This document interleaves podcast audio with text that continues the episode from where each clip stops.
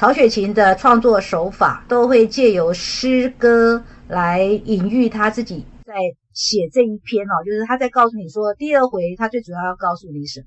那么其实这也反映出他艺术创作的心态。这首诗念一下：一局输赢料不真，香消茶尽上君寻。欲知目下兴衰兆，须问旁观冷眼人。曹雪芹是经历了从康熙、雍正到乾隆笔下的这个创作，主要的就是康熙、雍正到乾隆年间哦，清的这个朝代啊，在那个年代，我们知道说所谓的这个官宦。贵族世家或者是高人雅士，他们在日常生活里面，其实呃焚香烹茶是是当时富贵人家的一种生活的表象。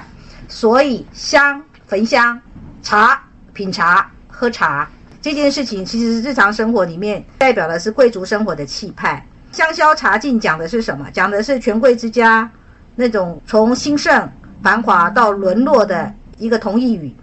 因为整个《红楼梦》最后的结局是树倒猢狲散，贾府被抄家，老祖宗也死了，然后最后贾宝玉也出家去了。君寻两个字在讲什么？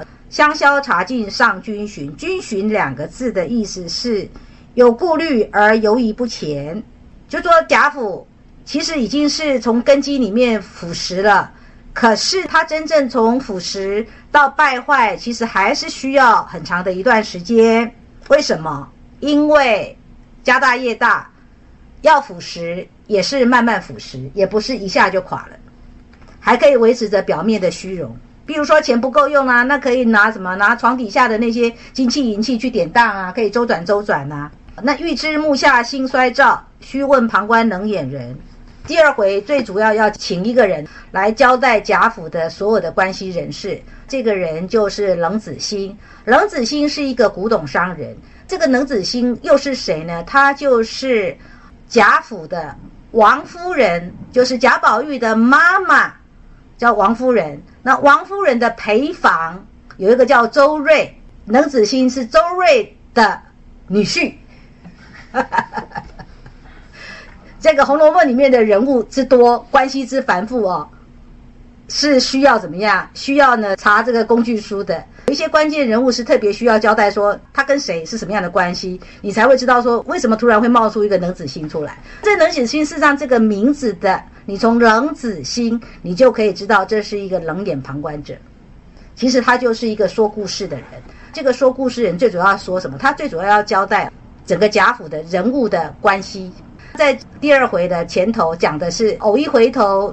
眼睛直视，再一次的看清楚那个窗内的男人是谁，然后看不够，又回头看了一眼的那个焦信，就是甄士隐的家里的丫头，叫焦信，她的名字的谐音叫侥幸，为什么呢？因为他曾经回头看了这个贾雨村呐，那后来贾雨村不是接受了甄士隐的赞助之后，不是就去赴京赶考了，后来又考上了，所以考上了之后就变成就变成官老爷了。官老爷回来要干嘛呢？回来表面上是说找上甄家，想要答谢甄士隐，可是其实呢，甄士隐早就已经出家去了，不是跟着那一生一道走了吗？不是好了哥就悟了吗？然后这个时候只能什么呀？就是跟他岳父说。就他的岳父叫风树嘛，就跟他岳父说了一些场面话，然后最主要的目的要干嘛？最主要的目的，他其实是要回来把焦信当年那个他认为呢有巨眼能够认得他这个英雄的不凡的女子呢娶来做妾。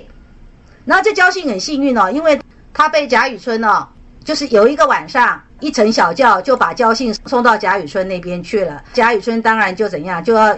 送给枫树百金啊，然后送给甄家的娘子很多的礼物啊，然后让人家好好的安顿啊，那大家也都皆大欢喜啊啊！还因为你要了解啊，在那个时候那个时代，丫鬟基本上是属于主人的财产，主人是可以任意要决定丫鬟是怎么样的一个命运，所以这个有人要娶这个丫鬟为妾，那对主人来讲，他等于发了一笔财，丫鬟反正就一夜一乘小轿就可以送去了啊。这个交信呢，很幸运也很侥幸哦，叫做命运两际，也就是说不忘到了雨村那边呢，只一年的功夫，他就生了一个儿子。又过了半年，那个贾雨村的大房大老婆呢，忽然就生病死了。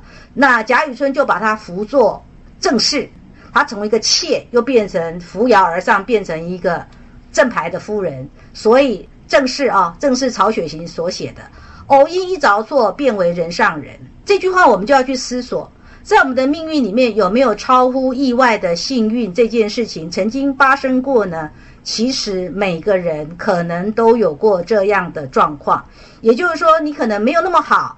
可是呢，当时的造化就让你得到了超乎你本来可以得到的好处，不管这个好处是情感的利益，或者金钱的利益，或者权力的利益，啊，我想每一个人应该都有过这样的经验。所以，我们曾经无心做了什么，没有想到后来呢，命运回馈给我们的却是让我们扶摇直上。